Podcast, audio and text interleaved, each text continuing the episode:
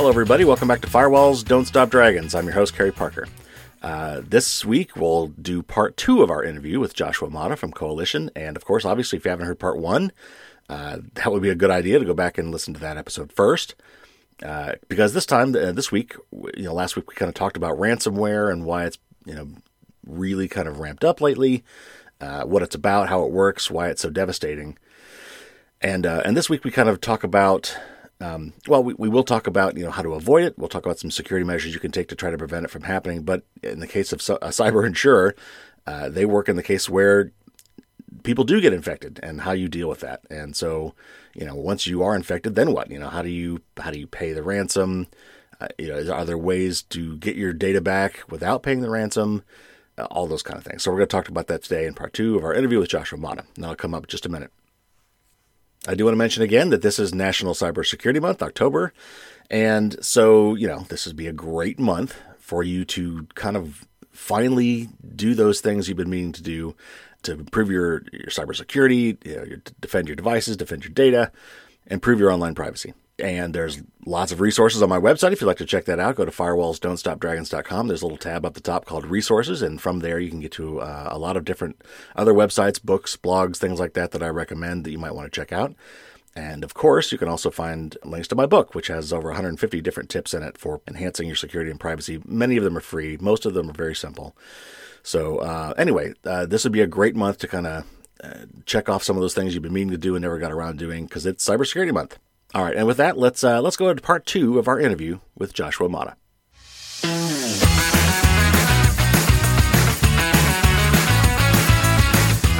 So I think we've uh, certainly established here clearly that there are several ways that things could go wrong in the realm of cybersecurity uh, with computers and technology. So um, obviously, this is what your company is for to mitigate some of these risks. So let's get into that. Tell me tell our audience what is cyber insurance? How does cyber insurance work? What is it? What does it cover?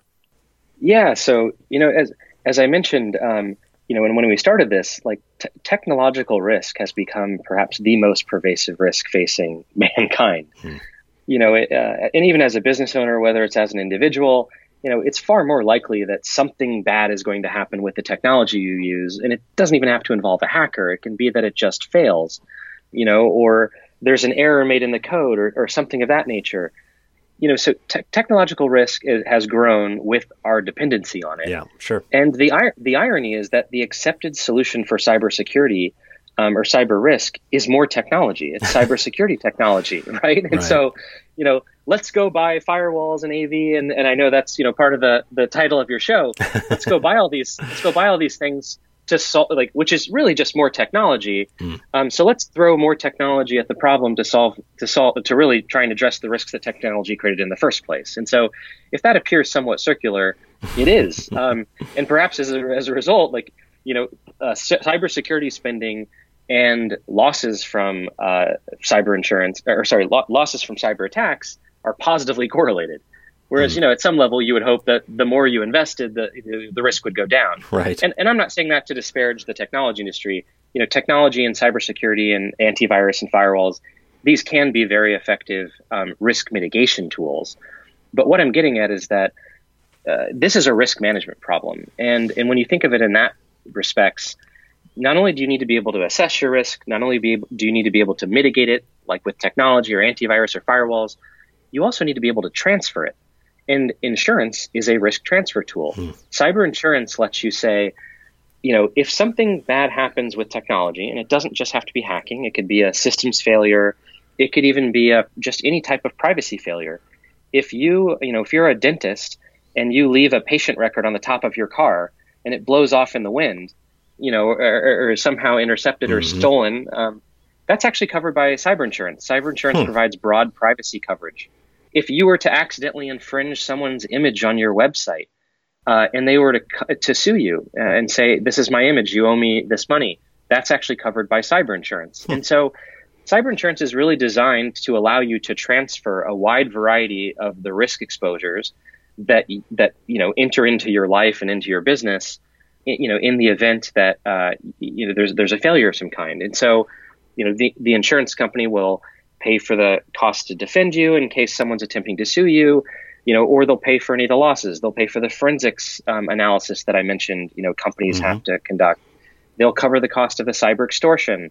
They'll cover the cost for you to uh, restore your data if it's deleted or stolen or whatnot. Um, they'll cover, you know, PCI fines and penalties, regulatory penalties, you know, GDPR fines. Um, so, you know, think of it as as an insurance product that is designed to sort of broadly cover uh, the different types of risks that technology bring, you know, enters brings into your company or or into your home. So we're obviously bad at, sec- at security. uh, and yeah. the average person, certainly the average corporation who doesn't have the budget to, you know, pay for a dedicated security IT staff or pay for training for all their employees, they're just sitting ducks. I mean, they've got to be just low hanging yeah. fruit. So as a, you know, as a cyber insurance company, when you come to and approach these people, I would have to think, you know, kind of like, you know, my company when they, you know, for health insurance, it's like, well, you know, if you can prove that you've jogged this week, we'll give you a discount on your, on your health insurance. Do you guys, you know, I assume that you, it's in your best interest to somehow work with your clients to get them trained up as well, or maybe provide uh, oh, some IT services? Absolutely. Absolutely. Yeah. I mean, so, you know, that's the thing. When you think about it, you, you know, um, bad things are going to happen, right? Um, if, if you think about cyber attacks and criminal acts, you know, like you do a hurricane or an earthquake, you know, just like we don't have the ability to stop those things, you know, we can't eradicate cybercrime. We've never eradicated any other medium of crime, mm. and cyber is certainly not going to be the first one. And so, you know, I think if we can all accept that, um, for worse, bad things are going to happen, uh, that's where it's, this is an insurance problem, right? Um, and you know wh- whether it's earthquakes or hurricanes, you know we don't we don't all give up as a society. We pool uh, risk together, and that's what insurance companies do, right? Like they pool capital and they're able to direct those premiums to where any one individual pays a small amount, but obviously in a time of need, you know they they can be uh, compensated. And so, you know, in general, insurance companies, particularly cyber insurance companies, like we know that people are going to be hacked. We know that ransomware is going to happen. Um, you know, as long as we can price for it accordingly, we can p- perform a really critical function in the economy and for a business or an individual. With that said, though, insurance companies are competitive. And so, you know, if I can lower my losses, um, if I can do things more efficiently, then that means I can offer lower pricing. Um, and, you know, as, as you mentioned, like we have a financial incentive to protect our customers. And in the case of Coalition, we write insurance policies anywhere from $25,000 to $15 million per company. Mm. And that means we have 15 million reasons to try and prevent right. you from having. And and and think about that. Like think about that compared to a cybersecurity company, a technology company. You know, the worst that happens to them is you stop buying their product. They're not going to come in and 15 million dollars because you know for of GDPR fines and penalties or the extortion for your ransomware. We do that. And so, you know, in our case, like we are one of the only cybersecurity, you know, slash cyber insurance firms that actually has an incentive, a financial incentive to protect our customers. And that's really where we have innovated, um, you know, with respects to the rest of the market. Um, you know, we provide all of our policyholders a free cybersecurity platform. We're monitoring uh, their network perimeters from the outside 24 7, looking for things that are risky we're looking at the, all the bad things that do happen to our customers and we're trying to think how do we solve these right? How do we how do we build something that helps our client prevent this? We're partnering with technology companies right? There are a lot of great technology companies building things and we want to make that uh, available to our customers and let them know how effective it is even incentivize the use. So actually just this week we issued a new coverage on every single policy we have on force. And it basically says that if at the time you file a claim with Coalition, you have two factor authentication turned on for your email, we will cut your deductible in half, hmm. up to a $10,000 benefit.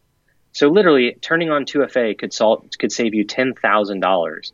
And so that's just one way in which we're trying to incentivize behavior. And, and we're doing that because we actually believe, and we have data to suggest that in this case, two factor authentication is one of the most effective security mechanisms that a company can implement.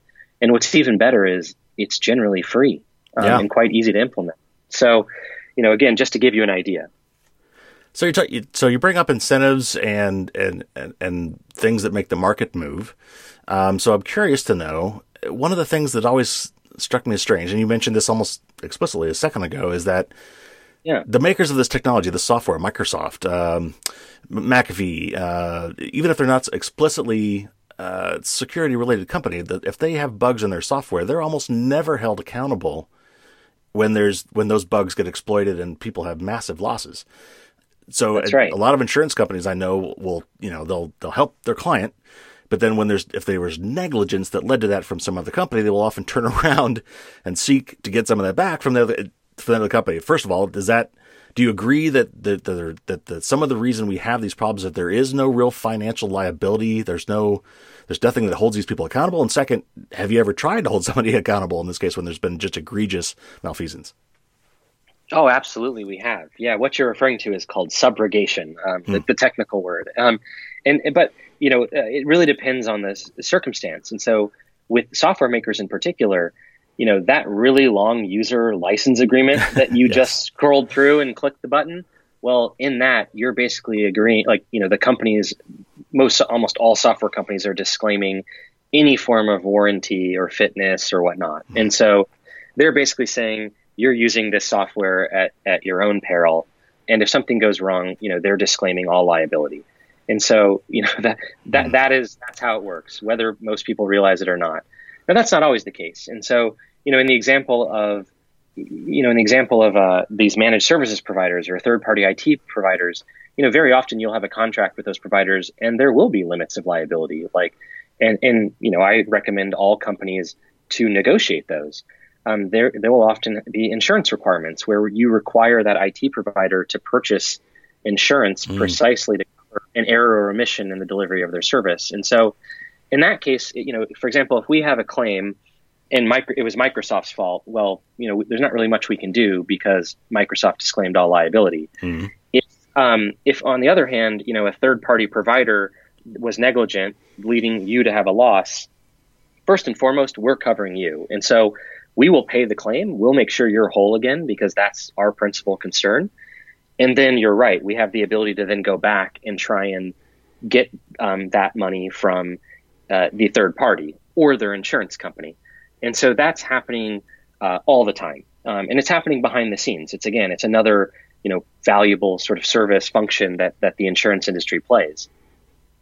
So when an attack happens, how uh, you, have said that you uh, you do get involved. To what degree do you get involved? I mean, so I my business just got just got hacked. I've got this dreaded ransomware thing on my screen. I call you up and say, okay, you're my. This is why I paid for you. Now what? Yeah, yeah. So you know, look, I've got to disclaim. Co- Coalition is very different um, than a traditional insurance company. You know, you, you don't typically think about calling your insurance company for a cyber attack. Um, hmm.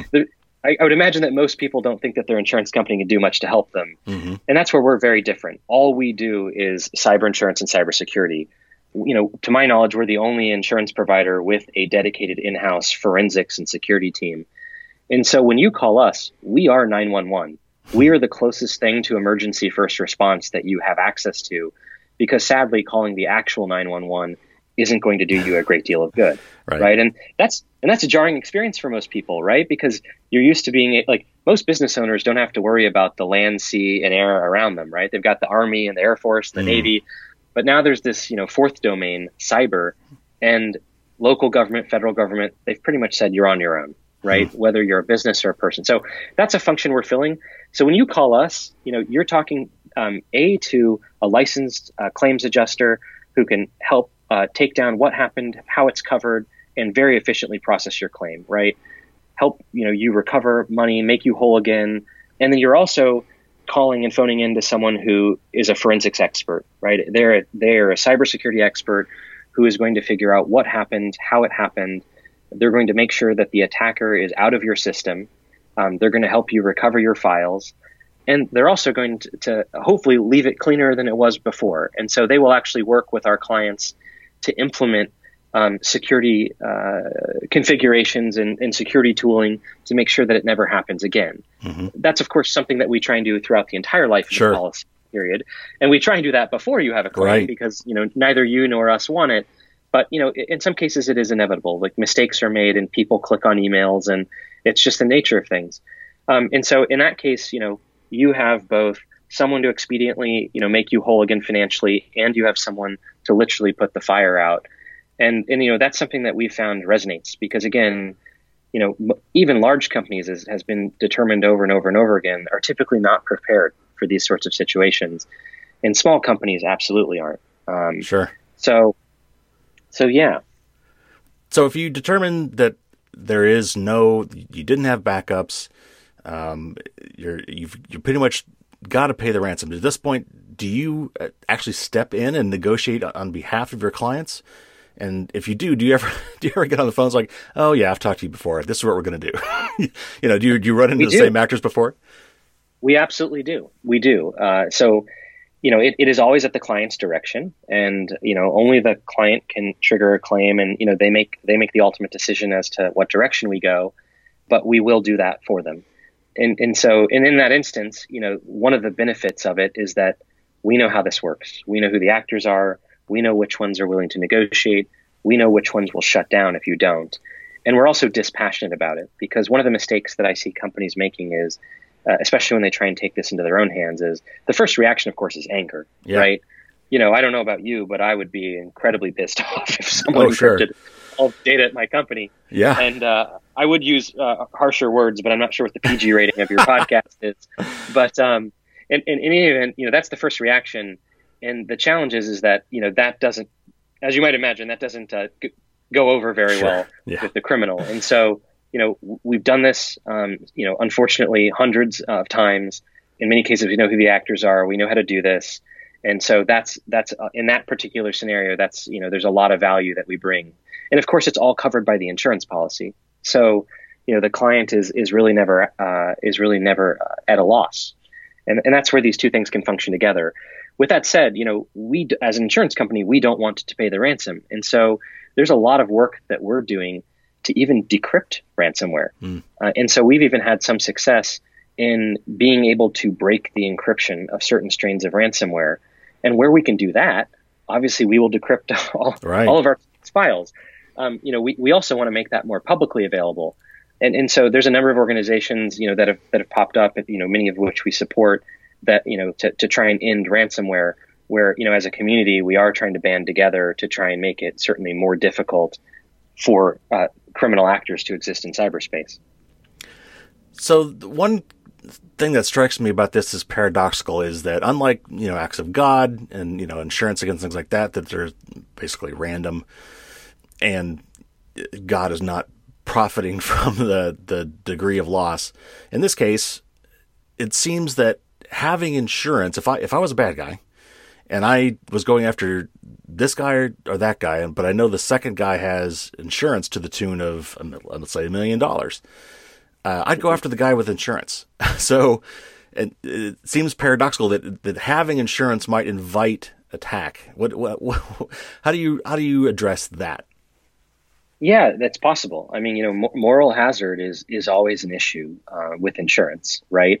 And so you know, one way to, uh, to, to, to, attempt to address it is, you know, uh, and, and, this is this has been innovated long before cyber insurance. So, um, believe it or not, you can also buy kidnap and ransom insurance. Mm. Um, that existed for far longer than cyber insurance. And one of the terms in a kidnap and ransom policy is that you can't publicly disclose mm. that you have a hmm. kidnap and ransom policy.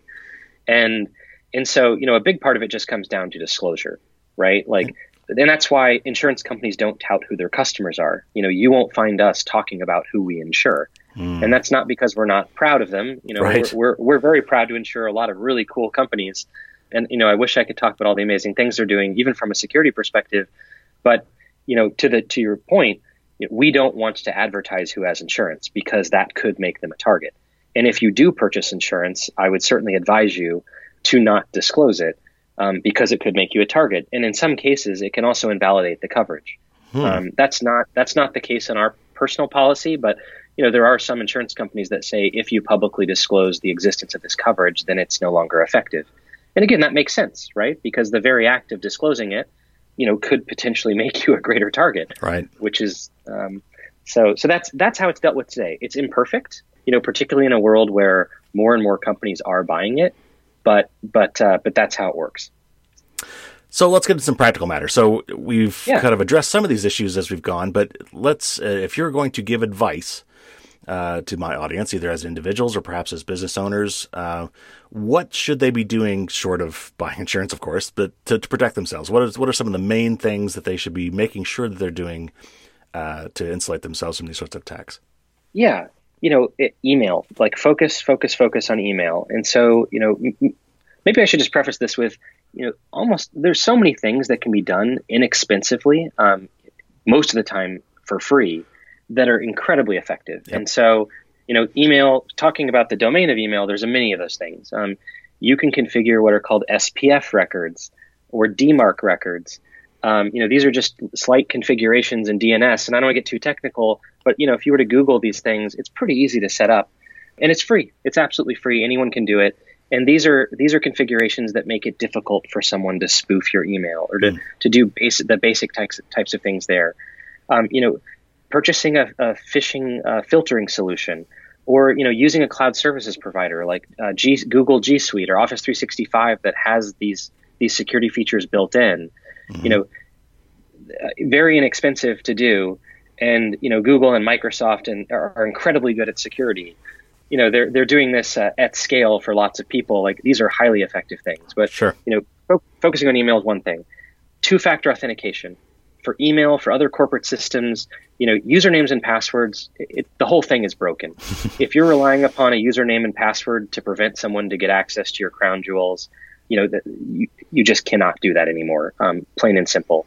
And so adding a second factor of authentication, you know, where the user has to physically have access to, you know, a, like a mobile phone to check a, a, text message or, you know, to get a little code from an app, mm-hmm. you know, that, that should be required everywhere. Yeah. Um, and, you know, in our case, you know, about 36% of our claims are business email compromise.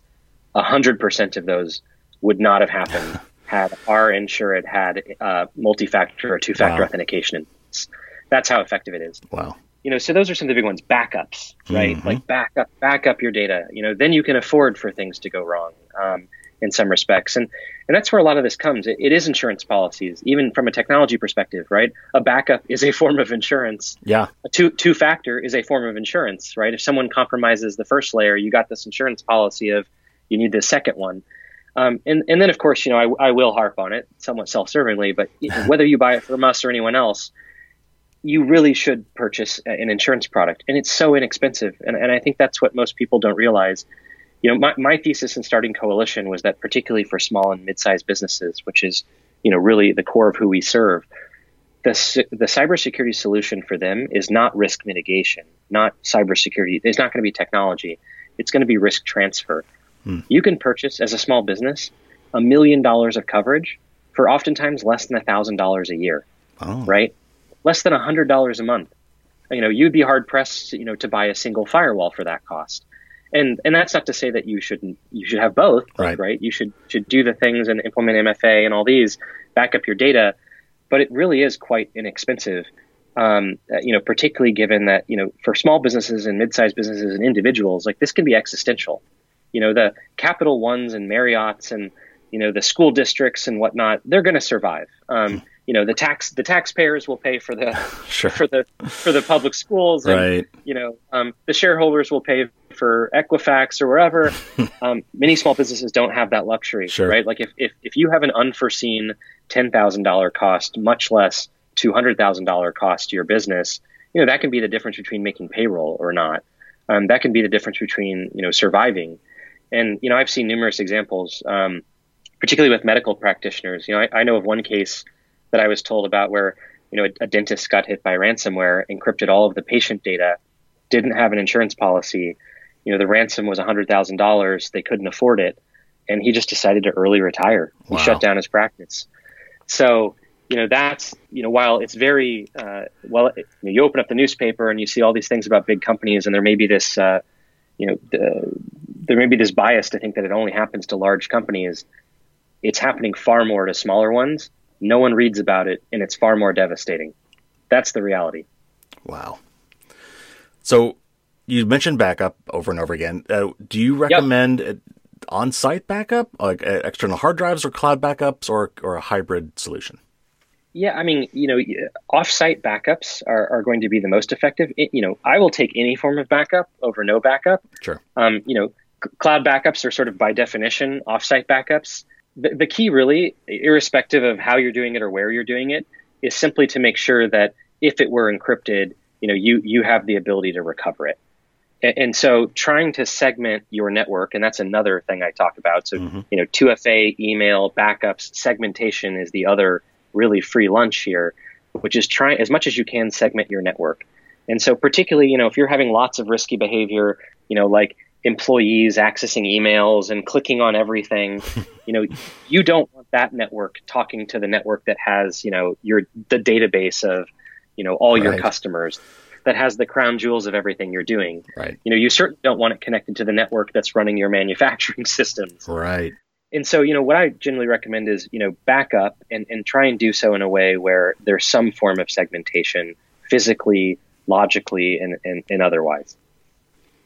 So as we wrap up, what if I'm if I've been now convinced that I need to get myself some cyber insurance, and I'm and there's plenty of companies out there offering it.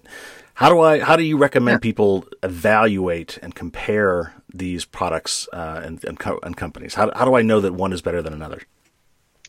Yeah, so you know, there's um, insurance brokers are, are really key to making all this happen, and so you know, Coalition doesn't sell insurance directly to to companies or individuals um, we exclusively sell through insurance brokers. And so, you know, these brokers are the company's advocate to help them, first of all, understand their risk, how much coverage they need, what coverage they need, and help them navigate this process. And so, you know, using uh, whether you have an existing one or, or you know finding a new one, uh, you know, we're more than happy, of course, to always introduce people to some of the wonderful partners we work with. But there are a lot of very sophisticated uh, insurance brokers that specialize in this risk and that can guide companies to the right insurance companies and you know help them for for lack of a better word of determining if they're getting a, gr- a great rate or a horrible one so so yeah so that's that's generally what i what i recommend. There's also you know of course a tremendous amount of information available on the on the internet you know as as you know as with anything these days. And so you know it's it's, it's never been easier to sort of get educated on what's covered. We have a tremendous amount of educational material on our website just telling people what it covers you know, answering the frequent frequent questions they have, and so you know, lots of lots of resources they can use. Well, Joshua, that's that's really informative. I learned a lot of stuff today. Uh, that was that was great, and uh, I will just definitely will put a, we'll put the uh, the website on the show notes, and uh, tell people how to go check out and your your your uh, your website, and hopefully we've convinced some people today that they need this service. I think you've convinced me. So, uh, thank you so much for coming on and explaining this. It was very insightful. Yeah, my pleasure. Thank you again for having me.